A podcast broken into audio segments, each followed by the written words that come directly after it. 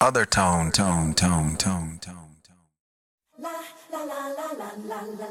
Hello, I'm Michael Harriot, and of course, I know you know you're listening to Drapetomaniax Unshackled History.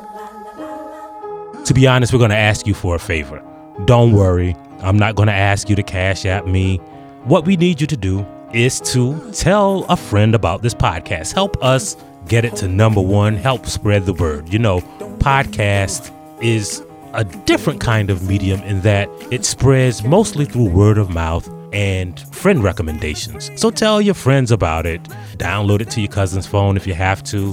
This is the podcast that is made by black people for black people. We are going to have to make it popular ourselves. And so that's why we're asking you for this help.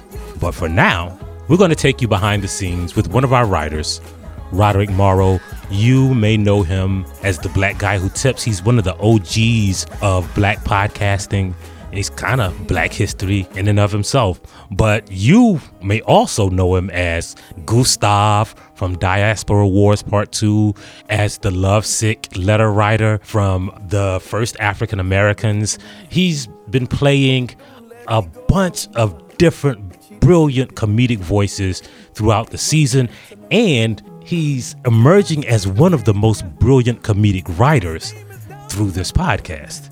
So please enjoy this conversation between me, Michael Harriot, and the black guy who tips.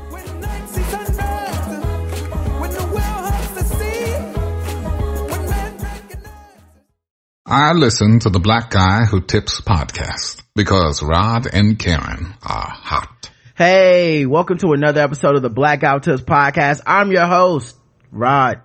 Joined as always by my co-host, Karen. Today's guest is author, podcaster, poet. You may have read some of his work on the Grio. Uh, you may have seen him on cable news explaining shit to these white folks. Is black Twitter legend Michael Harriot. What's going on, brother? Thank you for having me. I'm glad to be here. I feel like it's full circle now that I'm on the black guy who tips. Oh, thank you, baby. Oh man, well we appreciate you coming, man. Um, first of all, can you tell people what the definition of drapetomania is? Because I know people are wondering, like, what what is the name? What does this mean? Yeah. So in 1851, this doctor in New Orleans came up with this, like a medical journal, and it was published, and it became a thing that there was a disease, a mental disorder that caused black people to want to be free. And it was called drapetomania. And the phrase isn't common, mm-hmm. but the result of it is popular. When you hear the phrase whip the devil out of someone, that's where this comes from. Like he believed like you could whip the devil out of him. And that is the cure for drapetomania. And in the journal article, he's like, like you could take them to the border state right next to a free state if you use this technique that I thought you got to whip the devil out of them. You know, the Negroes are natural knee benders, but the drapetomania just puts the devil in them. You got to whip it out of them, and you can take them to a, a border state, and they won't even try to escape because you got that drapetomania out of them.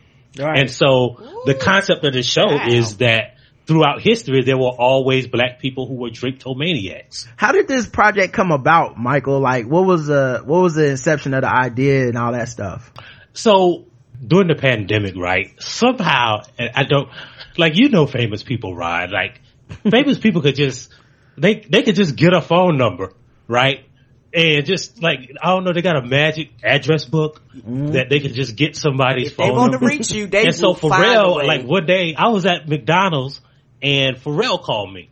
And so we developed kind of a, a friendship over the pandemic and it wasn't about like we really never talked about business or of course I ain't gonna talk to Pharrell about music because like, like why would you talk like that's like to me like talking to Jordan about his post moves you know when I'm in the post Jordan and, uh, I would spin left you know I like to spin right. Because- so we just talk about whatever man. Right. and so one day we were talking about like ideas and I was telling him about the idea for this podcast and he was like, man, we should do it. And so like maybe a week later, he had me with our executive producer, Nalika, and we were recording the pilot and Sony was on board immediately.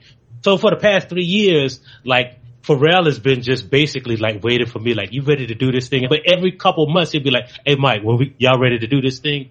And so when he finally asked and we were ready, we put it together. And the, the thing I think I'm proudest of is all of the stuff that we talk about, about how Hollywood could be doing this. They could hire more black writers. Mm-hmm. They could have a, a room that is more inclusive. They could have a room where people could speak up. They could have a room where people could object to something and people wouldn't be afraid to say, we did that shit. Like we really did that shit. Yeah. Right? Like it ain't no white hands on this thing. And it's not, not just diverse in terms of, you know, black people, but it is gay and straight and queer and all spectrums of the mm-hmm. gender and sexuality and marginalized people and geography and how we think and conservative. And it's all, it's the diaspora, you know, working on this.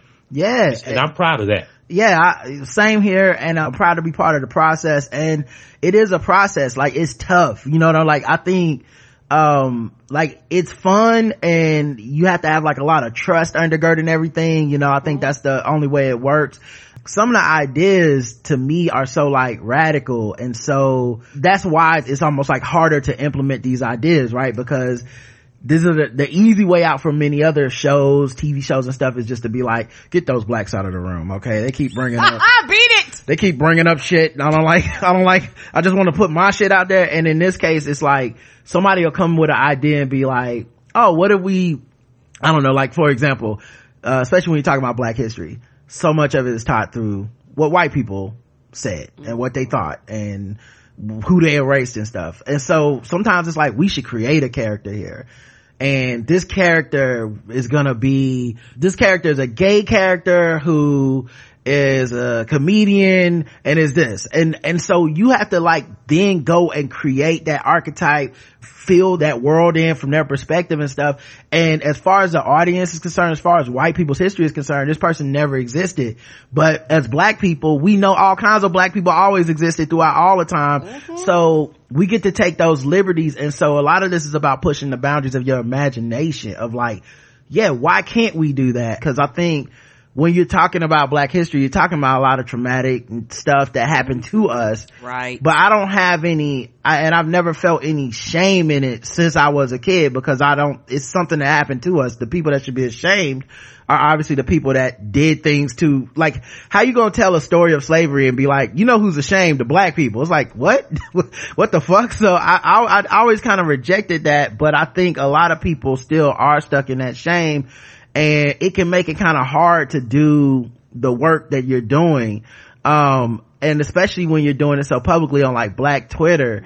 So do you have like a subsection of black people that are like that's enough mike. We talk about something else. Yeah, so there's there's always a few of those people, but the truth is, right? Like I know that there are some of those people, but whenever I encounter some of those people, right, I give them grace because I realize the world we live in. Like all of us be trying to survive whiteness, and that's just a coping mechanism Right. to adopt the tenets of whiteness, Right. And to be mad at people like like they like the white people. They mad at me, and maybe they might think that gets them closer in proximity to whatever they're trying to reach. yeah i always like i remember when uh the tv show Un- came out Oh, um, love which I, I love that show. Um, but I remember before it even had an episode air, Snoop Dogg was like, man, why we always got slavery movies and TV shows? And I'm like, Snoop Dogg, name two other slavery shows. Like, like, like a man that, that spent a lot of his life, you know, uh, promoting things that people felt was negative towards the black community is like, okay, but y'all making a show about black people trying to escape slavery, that's too far, okay? Now, if y'all want to listen to these pimp albums, come on back. I always thought that was funny, like the, the cognitive dissonance that people have, but I think it, it does, I do have more grace for black people, obviously, than white folks that, that, that have that, cause I think it does come from trying to uh, cope with the trauma, man. And I, I, as a person in America that's dealt with that trauma and deals with that trauma on a daily basis, I can at least relate to that as opposed to your Ron DeSantis like, shut the fuck up. Ain't no slavery. y'all now get back into your uh now get back on the cotton fields you know like i feel like that's a different vibe I love the ground too, man. I thought I was wondering why that didn't win like all the Emmys. Right. That was one of the best shows. so that year. good particularly with a around as somebody uh, I, I kind of pick at Roger. I caught Roger was kind of the woke kid among, you know, between me and him. So he knew a lot of this shit and read before the Mayflower and all that stuff. Me, no. You know, and it's more of my parents, like a lot of black parents, they just trying to get you through the school system. And they're working two jobs overnight and all that shit. So they don't really have the, some parents are actually black parents don't have the luxury nor the time, uh, because of white supremacy they actually teach you and, and, and, and be concerned about those type of things when they're just trying to get you to school, uh, keep the lights on, keep you fed and all that type of stuff. So I went through the school system not knowing a lot of things. So when I get introduced to things like, um, a lot of these things are new to me and it's one of those things to where I am grateful for black people that knows this shit to give black people grace that don't because you have a lot of black people they kind of want to shame black people for not knowing when you know the system is rigged and you know the system is fucked up to not teach these people these things I think it's interesting though because I feel like that's an insecurity that people carry with them. I don't know how much that is actually like carried out in real life. Like I think of the people that want to educate other folks typically come with love towards other black people. But I think it's an insecurity like y'all are gonna shame me for not knowing this. I remember when we talked about under on the podcast before it came out and I remember the trailer came out and I was like, I want to see this shit. What the fuck? When did this come out? You know? And, you know, we talked about Snoop Dogg and stuff, but there was like apprehension at first from you too being like, it was like, oh, what, like, oh, it's about slavery. What is this going to be about? Da, da, da. And I remember being like, man, it's black people in charge. This is what we've been asking for. We don't want, like when people talk about not wanting stuff about slavery or oppression, a lot of times it was like through the lens of white Hollywood and white decision makers. And so black people within the industry, when we fight to get our hands on our own stories and tell our stories from our perspective, I always feel like that's when the, we need to give grace, give it a chance. And a lot of times that's when you find out, oh, I, I- don't like, I don't dislike this. This is actually like, underground was one of those things I was like, yo, I love this. What is this? What, we, how can we get more of this? And it was clearly because black people were telling that story about black trauma through the lens of blackness. And that was, that felt so much different. That was an excerpt of my interview on the Black Guy Who Tips podcast. You should go ahead and subscribe with Rod and Karen. I want to thank them so much for inviting me on, and I want to thank you so much for listening to Drapetomaniax unshackle History. If you can, please take the time to subscribe to the show and rate us on Apple Podcasts. Really, it actually helps.